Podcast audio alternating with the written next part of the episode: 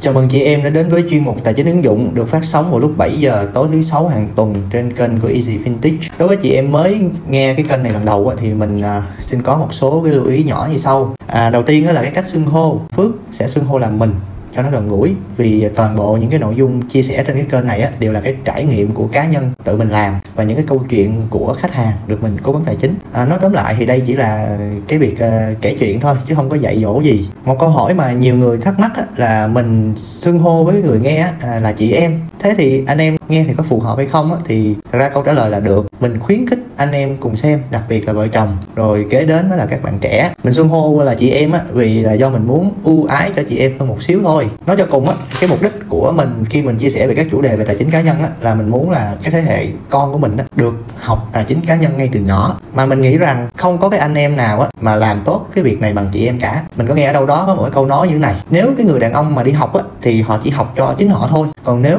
cái người phụ nữ mà đi học thì họ học cho cả cái gia tộc. Rồi một cái điều nữa là nếu mà chưa đăng ký kênh thì chị em hãy nhấn cái nút là đăng ký kênh nè. Sau đó mình nhấn thêm cái nút là cái chuông cái chuông bên cạnh. Để mà khi có cái video mới, thì cái youtube nó sẽ nhắn tin thông báo cho chị em biết mà chị em vào xem mình cũng để rất nhiều cái tài liệu về tài chính cá nhân ở trên ờ, website tên là easyfintech.com chị em vào đọc và cái mục là đọc blog á. nếu mà không thích đọc á, thì mình có thể nghe podcast trên ờ, Spotify nè trên Google nè trên Apple đều được. Có nghĩa là có kênh nào podcast là mình sử dụng đều được cả. Podcast á, thì tiện cho cái việc nghe vì không cần mở màn hình nè quét nhà hay nấu cơm hay là chuẩn bị đi ngủ nghe cũng được. Nhưng mình khuyên chị em nên xem ở trên cái youtube vậy nó có hình ảnh minh họa nữa. Mình có một cái thông điệp uh, về tài chính đó, đó là tài chính là để làm không phải để bàn. Nên nếu được thì chị em hãy ờ, cầm cuốn sổ ra để ghi những cái nội dung mà mình sắp chia sẻ bên dưới để chúng ta thực hành dần. Đừng chỉ nghe hay hay rồi cái mình bỏ qua. Thì nó đã lãng phí thời gian của chị em và cả cái công sức của mình nữa. Trên cái website á, mình cũng để sẵn những cái bài kiểm tra kiến thức về tài chính. Chị em nên làm những cái bài trắc nghiệm xem là cái hiểu biết về tài chính cá nhân của mình nó đang ở mức độ nào nhé. Hôm nay mình không chia sẻ về câu chuyện mà mình chia sẻ về một hành trình mà mình gọi là hành trình thịnh vượng tài chính. Mình dự kiến là hành trình này thì sẽ chia sẻ trong 10 cái video, kể cả cái video này luôn á là 10 còn chính cái video còn lại về chính mảnh ghép giúp cho chị em đạt được thịnh vượng tài chính bền vững. Mình có một số cái lưu ý nhỏ như sau. Đầu tiên á, đây là cái hành trình mình đã từng trải qua cho nên là nó cũng là những cái quan điểm và cái cách làm của cá nhân. Thì nếu mà chị em thấy đúng thì chị em làm theo sai thì thôi. Chúng ta dùng để tham khảo. Cái hành trình này thì mình đã thực hiện được hai lần. Một lần á, là mình dùng kiến thức tài chính bản năng. Mình làm trong vô minh nên sau khi đạt được tự do tài chính rồi thì ờ, nó bị ờ, thất bại rất nhanh chóng sau đó luôn. Thì năm đó là năm mình 32 tuổi. Sau đó mình làm lại. Nhưng lần này ờ, mình làm có kế hoạch có đầu tư vào cái tài sản vô hình. Đó là cái kiến thức về đầu tư về tài chính cá nhân. Cái chuỗi hành trình thành vượng tài chính này mình sẽ kể lại cho mọi người là cái lúc mà mình có kế hoạch. Cái thứ hai á, là để mà đi theo cái hành trình này nói chung là khá là vất vả nhưng đối với mình nó là xứng đáng. Một phần á lúc mà mình làm mình nói là mình thất bại lần đầu tiên á, thì uh, nó hơi vô minh nó không có kế hoạch gì cả.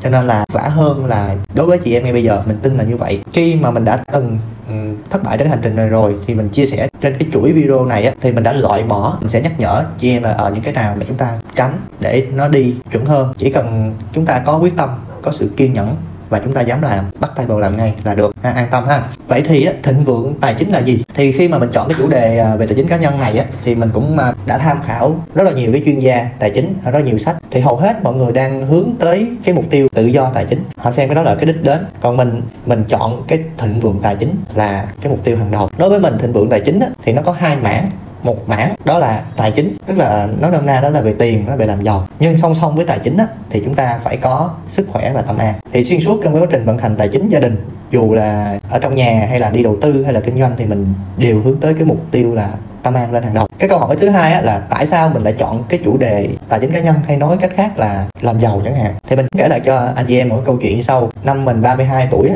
thì à, lúc đó mình đang đi làm thuê cho một cái tập đoàn tạm gọi là lớn nhất nhì Việt Nam đi. Mình làm chức vụ quản lý nên lương mình khá là cao. Và bắt đầu mình à, mới nghĩ tới cái việc là kinh doanh riêng nên là mình có làm một cái thương hiệu về à, về cá biển tươi sạch và cũng từ đó là tham gia đầu tư tài chính dựa vào cái lời mời gọi của một cái người bạn thân từ cái thời đại học. Nói chung là vài tháng đầu tư á, thì tụi mình khá thành công và mình đạt được tự do tài chính. Nhưng sau đó thì đúng là gọi, người ta gọi là thất bại thảm hại luôn đó ngồi suy xét lại thì mình thấy rõ ràng là mình không biết gì về đầu tư tài chính nhưng tham gia nó như là một chuyên gia. Nên là mặc dù có nền tảng học hành rồi làm thuê là khá là hoành tráng nhưng vẫn thất bại. Thì à, sau khi mình à, trấn tĩnh lại á, thì mình thấy uh, có rất rất nhiều người như mình luôn. Mình cảm thấy đây cũng là một cái cơ hội kinh doanh tốt. Nên là ngay cái thời điểm mà gọi là thất bát đó, đó thì mình đi thành lập một cái công ty là đào tạo nó có tên là Easy Solution. Bây giờ nó là Easy Vintage một phần nữa là mình thấy ở Việt Nam mình á, chưa có một cái trung tâm hay là một cái trường nào họ đào tạo về tài chính ứng dụng để mà người ta có thể ứng dụng được vào cuộc sống bình thường á mình chưa thấy cái việc đó. Nhưng thực tế là à, vào tháng 7 năm 2018 đó thì mình chưa có dám chia sẻ. Tại vì sao? Thì mình mới thất bại đi chia sẻ ai nghe. Mình không có lấy gì mình mình dạy cho người ta đúng không? Mình muốn mình muốn chia sẻ cho người ta cái gì mình muốn cho người ta cái gì thì cái việc đầu tiên là mình phải có cái đó mới đã.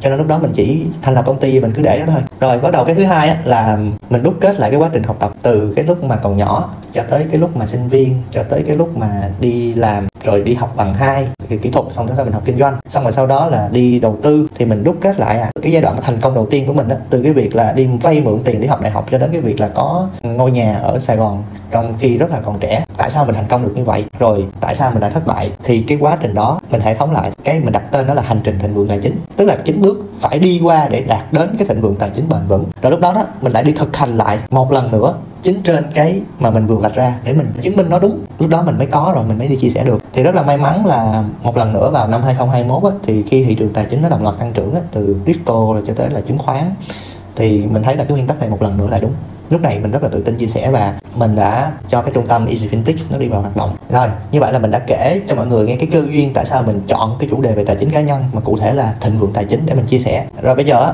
mình lại trả lời một cái câu hỏi khác đó là tại sao lại chọn thịnh vượng tài chính thay vì tự do tài chính như những người khác họ vẫn chia sẻ khi mà học về tài chính cá nhân mình nghiên cứu rất là nhiều. Vì mình thấy cái thịnh vượng tài chính nó dễ làm hơn cái tự do tài chính. Nói về thịnh vượng tài chính hồi nãy mình nói trên rồi nó có hai phần. Phần thứ nhất là thiên về tài chính tức là kiếm tiền làm giàu. À, mình sẽ chia ra nó gồm bốn cái cấp bậc đó là an toàn tài chính nè vững vàng tài chính nè tự do tài chính và dư giả tài chính. Còn cái phần thịnh vượng á, thì nó có hai ý đó là sức khỏe và tâm an.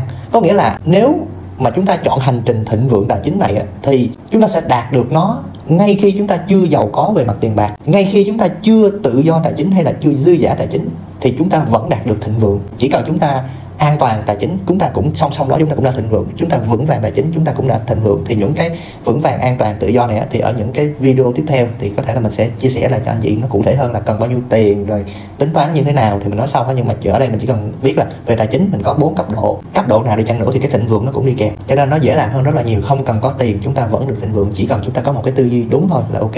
Hy vọng là trong chính cái video tiếp theo thì em sẽ nhìn rõ hơn cái con đường này để cùng nhau đạt đến thịnh vượng tài chính nhé. Tóm lại nha, hồi nãy giờ nói rất là nhiều thứ, nhưng mà có ba nội dung mà chị em cần ghi nhớ. Cái nội dung đầu tiên, đó là thịnh vượng tài chính, nó bao gồm hai phần tài chính và phần thịnh vượng. Thì trong tài chính, nó có bốn cái nấc thang, đó là an toàn tài chính nè, vững vàng tài chính nè, tự do tài chính nè và dư giả tài chính cái chúng ta hướng tới là dù chúng ta đang ở cái nấc thang nào á, đều được thịnh vượng. Chứ không phải là khi chúng ta giàu có rồi mới thịnh vượng. Rồi, cái ý thứ hai là thịnh vượng tài chính thì nó dễ làm hơn tự do tài chính. Vì như đã nói ở trên, chúng ta có thể thịnh vượng ngay cả khi chúng ta chưa giàu có về mặt vật chất, mà chỉ cần dựa vào cái nội lực, cái nguồn lực sẵn có của mỗi con người là chúng ta có thể đạt được nó. Cái điều duy nhất, chúng ta cần là gì? Cần có một cái tư duy và cái cách phân bổ tài chính nó hợp lý. Cái nội dung thứ ba mà cần ghi nhớ là hành trình thịnh vượng tài chính này, mình chia sẻ cho mọi người thì nó có tới 10 cái video và đây chỉ là cái video đầu tiên. Chính cái video tiếp theo là chính cái mảnh ghép để hoàn thiện cái hành trình này.